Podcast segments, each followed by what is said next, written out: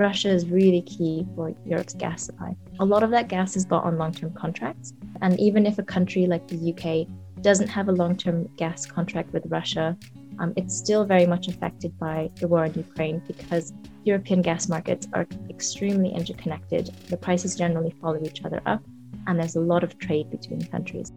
Hello and welcome to Energy Unplugged by Aurora.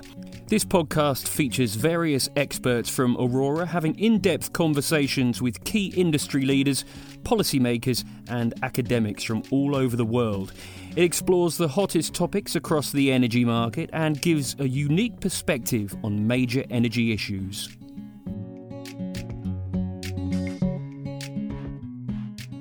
Hello, and welcome to a special episode of our Energy Unplugged podcast this week.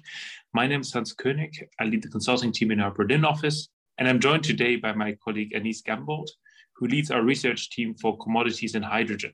Welcome, Anise. Thank you, Hanns.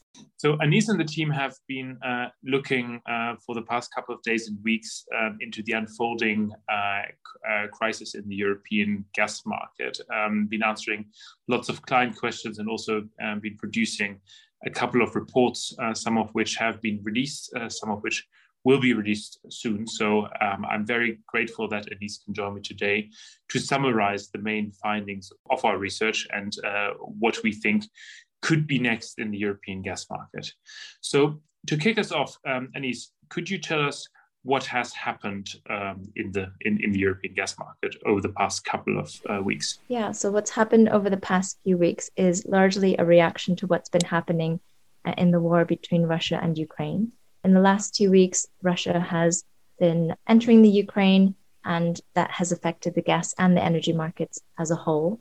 And last week, when the Russian war in Ukraine started, uh, governments started to react with sanctions against Russia, particularly countries in the EU, the US, UK, and other allies in the West. Um, so sanctions were imposed. One of the key sanctions, or one of the key reactions to the to the war, has been uh, an agreement between the EU, US, UK, and allies to actually remove certain selected Russian banks from the SWIFT banking system uh, which means that it will become harder for companies to be paying Russian banks. And in particular for the energy markets, it means that it could be harder to purchase energy from Russia. And this is really important um, because Russia does supply a lot of uh, Europe's coal and gas, for example. On top of that, sanctions have been imposed on some Russian individuals, on some Russian banks and companies, which could also hinder trade in the energy markets. As a reaction to the war as well as these sanctions, gas prices and energy prices have generally been trending um, upwards. Another thing that's happened in the last two weeks in reaction to the war in Ukraine is that Germany decided to block certification of a pretty key pipeline called Nord Stream 2, which connects Russia and Germany. It is a pipeline that's already been built but is not yet operational because it's waiting for certification from the German government. And when Germany announced that the, the project might be blocked forever or blocked indefinitely, that also saw a reaction in the gas markets. Okay, so um, uh, yeah, thanks a lot for that overview. Uh, so a combination of both uh, very short-term measures, uh, uh, uh, the sanctions on banks on SWIFT, which however try to get around and circumvent the energy sector, where where Europe has a a pretty substantial short-term reliance. But then on top of that, blocking the certification of Nord Stream 2, which is really also a long-term measure because, uh, at least from my perspective, it seems uh, it seems very unclear how this pipeline is meant to ever go online without a very broad political uh, compromise and uh, detente uh, between uh, between between Russia and and the West. let's look into a d- double click on the gas markets as it as, as it were. So, how does this affect the gas markets right now and and potentially going forward? You can see how important Russia is for the gas markets if you're just following the gas prices. So they've increased from about 50 euro per megawatt hour to over 100 euro per megawatt hour.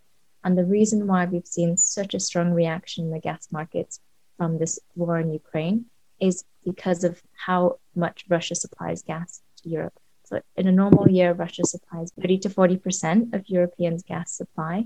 Um, they also supply about 50% of Europe's coal. So it's not just gas um, that Europe depends on um, from Russia. So 40% of gas in Europe is just a European average.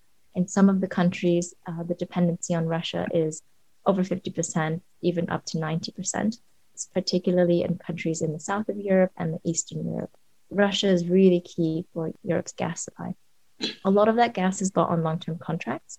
And even if a country like the UK doesn't have a long term gas contract with Russia, um, it's still very much affected by the war in Ukraine because European gas markets are extremely interconnected. The prices generally follow each other up, and there's a lot of trade between the countries.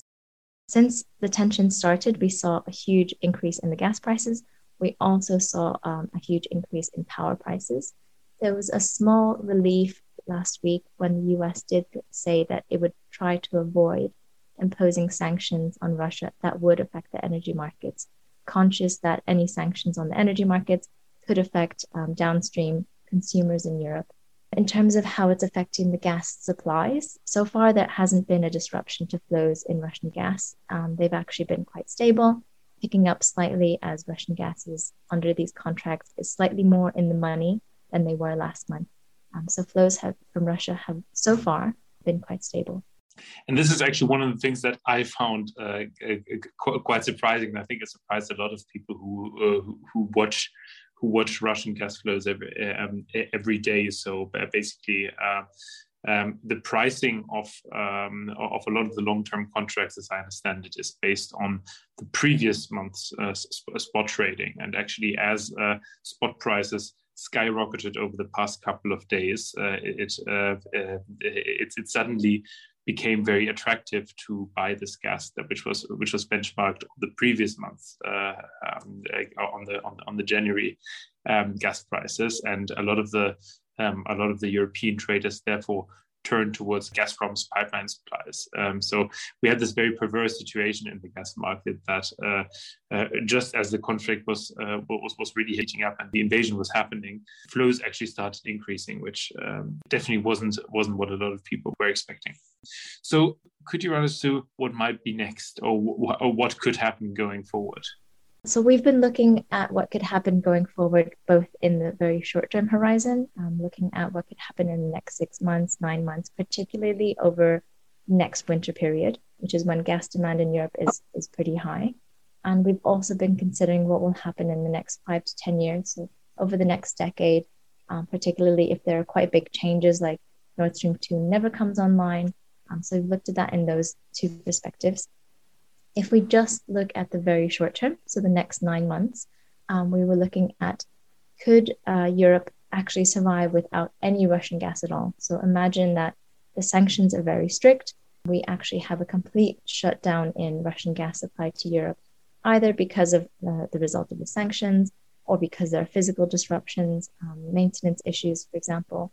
And we wanted to answer the question will Europe be able to attract enough supply from other sources, potentially even see its own gas demand dropping? Um, so, what we're doing at the moment, and unfortunately, we're not done yet, but we'll be done in the next few days, is seeing how much more gas could Europe get, which is not from Russia. So, for example, from liquefied natural gas, LNG, um, maybe there's more imports that we can get from the African pipelines into Italy and Spain. Maybe we can turn back Groningen production in the Netherlands. So that is a large gas field in the Netherlands, which is due to stop producing next year. But there still is gas on the ground. So under an extreme scenario, maybe the government will consider turning that production back on. So that is on the supply side. We're also exploring what measures could be done on the demand side. So, for example, if you have a huge push to insulate homes between now and next winter, how much gas demand could we um, cut off that way. Some governments, for example, uh, in Germany, are talking about maybe we don't have to have the nuclear closure timeline that we're that we've announced. Maybe we can delay the nuclear closure to help reduce gas demand in the power sector. So we're going to be exploring that as well. Other countries are thinking about having coal generation instead of gas generation. Of course, that will have an impact on climate targets as well. But that's another possibility in this extreme scenario when we don't have um, Russian gas coming in. So, what we're doing um, over the next couple of days is adding up all the numbers, um, working uh, between all of the different teams in Aurora, running our models, and we'll come out with something early next week. So around the 7th of March, we'll have something ready for our listeners and our subscribers to see. And just for our subscribers, we're going to have a webinar on Friday morning, so the 4th of March. So if you are a subscriber, then be sure to, to look out for that. In terms of the long term, uh, so the next five to 10 years, we've already published something on our website. So please go on the Aurora website and look on insights. We were looking at a few scenarios. One where pretty straightforward, the Nord Stream 2 pipeline is delayed by just a couple of years till 2025, um, which for now seems like quite an optimistic scenario. We also looked at the scenario where there is no transit through Ukraine. So, either because of physical limitations, because of sanctions, because of disagreements, Ukraine is a huge transit route for Russian gas into Europe. And then in the last case, we looked at what would happen long term for Europe if Nord Stream 2 pipeline never comes online. So, just a shift away from Russian gas. Um, in all of those scenarios, as you might imagine, we just have less Russian gas coming into Europe. Europe is able to attract more LNG in those scenarios, um, but it does come at a very high price. Europe will need to replace a lot of its Russian gas with usually more expensive LNG, and it has to compete in the global market uh, against markets like Asia for this expensive LNG. And so we're going to see in all of those Russian gas scenarios uh, a strong pickup in European gas prices thanks a lot for that overview, Anise. And uh, I mean, just following the German discussion, um, certainly there's now uh, strong public support um, uh, and also government support for, for building two LNG uh, terminals, uh, which should relax the um, the situation from a volume perspective. But of course, they won't be around for another four or five years. Um, and uh, as you say, even if even if the situation is then more relaxed from a volume perspective, we still have a much well, even stronger coupling um, and uh, stronger reliance on global LNG markets. And we saw last summer and last fall um, what that can lead to, right? I mean, if you, if in the very short term you have strong competition between uh, between Asia and uh, and Europe for LNG cargoes, that can bid up the price uh, very very rapidly in a, in a, in a short amount of time. So uh, taking it back to back to the short term, which I think is uh, is probably uh, the center of most of our listeners' attention right now. What should they pay attention to to monitor the situation, and uh, perhaps also find indicators in which of the potential future worlds we're heading? Definitely, there are a few signposts that our listeners should be paying attention to. I mentioned the word sanctions. Um, so far, many of the sanctions have avoided affecting energy companies, um, but keep in mind that this this is a really evolving picture. So any sanctions that affect energy can still be really bullish for energy prices. Another thing, of course, to pay attention to, which Hanns you already mentioned, is changes to Russian gas flows. Um, Russian gas analysts, energy analysts will be watching every day what is happening to Russian gas flows through the Kyiv pipelines into Europe. So pay attention to any big changes, any um, decreases in particular. Uh, another thing that listeners should look out for is an announcement from the European Union. They're planning to come out with a response on the European Union's energy supply chain plans. Um, thinking about where does our energy supply come from? Do we need to change anything about our security of supply um, and how we uh, purchase energy? And lastly, one thing that we've been tracking over the last few years actually is government's responses to protect consumers and industry from really high energy prices. So last year and also at the beginning of this year, we saw pretty high gas prices, coal prices, as well as EU ETS prices. And those have been affecting consumers as well as industry. And governments since last year have been introducing subsidies and grants and tax exemptions in order to protect consumers. Uh, but now, with the energy prices rising even more, pay attention to any more government responses. But of course, these kinds of subsidies do affect um, government budgets, uh, which are already quite constrained. Yeah, absolutely. And, uh, and what we're also seeing uh, across Europe is um, just a lot of nervousness on the part of policymakers, um, quite understandably. Um, but when things are uncertain and when policymakers are getting nervous, often drastic and uh, not that good decisions are being taken, especially when it comes to uh, things like power market designs or so forth. Certainly, we've seen a, a couple of proposals that that could potentially address the short-term implications, but also do quite a bit of harm uh, in the long run. So that's so that's something I think uh, to our listeners in the public sector and in government, uh, that's certainly something to, to, to to be borne in mind. Not just what does it uh, does it help us in the current situation, but uh, also um, how would this how will this be looked at five or ten years uh, down the down the line. Um, finally, Anise, can you tell us a bit what Aurora is doing and what's to be expected from your team in terms of uh, in terms of research um, outputs, in terms of insight reports over the next couple of days and weeks?